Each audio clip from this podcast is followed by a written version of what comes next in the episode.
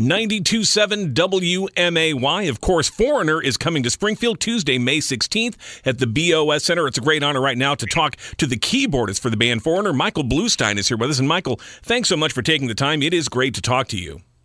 Absolutely, Jim. Happy to be here. Well, really exciting to have Foreigner coming to Springfield, but I see this is being billed as the farewell tour. Is this really the end of the line for Foreigner?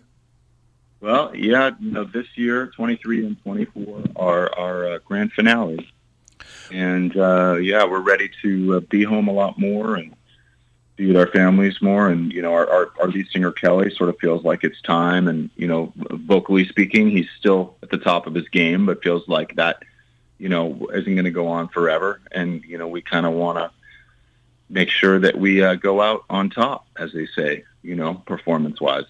Well, it's a it's a rich history uh, that dates back, of course, to the mid 1970s. And Foreigner, uh, I think, hit the top 20 with what your first eight songs, something that hadn't been done since the Beatles, uh, and and the legacy continues to this day. Tell me a bit about your history with Foreigner. Well, I started in 2008, and uh, a great opportunity came my way. Got a chance to audition for the band and got the gig. I was with Enrique Iglesias at the time, so doing kind of more of a pop thing as a keyboard player. But uh, this opened up for me, and uh, that's yeah. So been in the band 15 years. Uh, it's been you know as a kid in the 70s, growing up with these tunes. It was uh, kind of a you know pretty exciting thing to be up there playing Jukebox Hero and Urgent and Double Vision and Head Games and Hot Blooded and you know on and on all these classic tunes that we all know. So yeah, it's been quite a ride. It's taken us all over the world, you know, several times, many more than several, you know, many times, like dozens of times, and uh, yeah, just it's just kept going and going, and I guess looks like the end is in sight. But uh, it's been an amazing ride. Tell me about working with uh, Mick Jones, original member of the band, incredible songwriter, guitarist, producer, uh, a living legend, really. What what's that been like? Well, you said it. You know, I mean, he he's a guy that in the '60s was living in Paris and backing up some big big French artists, and uh, at the time, you know, got to hang out with the Beatles when they came through, and Jimi Hendrix, and I guess Jimi Hendrix showed sat Mick down and showed him how, how to play Hey Joe on guitar, you know, so that's he was kind of rubbing elbows with those guys at that time, and uh, soaked up all those influences, and obviously became a hell of a guitarist and songwriter. Uh, in, in his own right, you know, out of that, um, got a chance to launch his own thing in the late 70s and you know, starting with feels like the first time. I guess the rest is history, as they say.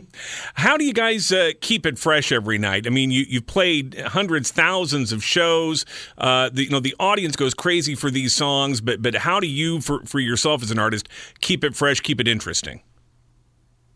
Yeah, you know, I think that there's a thing that happens even when you're playing the same tunes that every room and every audience is different. There's just kind of like, you know, I guess they say like snowflakes. There's no two alike. You know, I mean, it's just there's always a different feeling. So you may be playing the same tunes, and you know, you just get a different energy. And, and you know, I always feed off of that. You know, I'm always like looking out and if I'm feeling a little tired or maybe a little bit under the weather or whatever, or not at my best, there's something that happens when we get up there and we start playing tunes that are just magical to to everyone. You know, it's like they're they they most of the people have been you know singing along and listening to these tunes for decades. So there's just there's something happens that does that makes it fresh every time. It's just kind of hard to describe.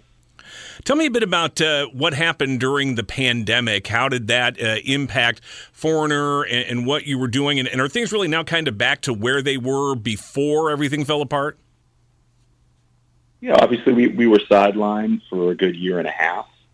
I remember we were in Minnesota at the time, and I think it was March 12th, and uh, right before it hit, you know, and we actually they canceled the show because you know it, it did hit right then, and, and we had to uh, we we had it back then, March 12th of 2020, and didn't not do another show until May of 21. So yeah, not quite a year and a half, but uh, yeah, a lot of downtime. You know, I mean, I think you know it's it was a, a blessing and a curse. You know, we were all we were bummed not to be able to do that, and you know, we we missed each other and we missed rocking for everyone. But we also got a chance individually to sink back into some projects of our own that had been neglected with all the touring that we do with Foreigner.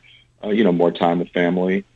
uh, that that was that was great. You know, it was just sort of in a way we could, could recharge a little bit, even though you know there's you know certainly stressful uh, conditions uh, with at the beginning. You know, with the with the COVID thing, but yeah, it, you know, it was it was definitely uh, a tough time for a while. But yeah, we're back. And to answer the second part of your question, I, I think it's you know I, I'd like to think that this thing's behind us. You know, obviously it's kind of part of life now, and people do do get COVID, but uh, we're moving on as a society and you know as entertainers and doing what we do.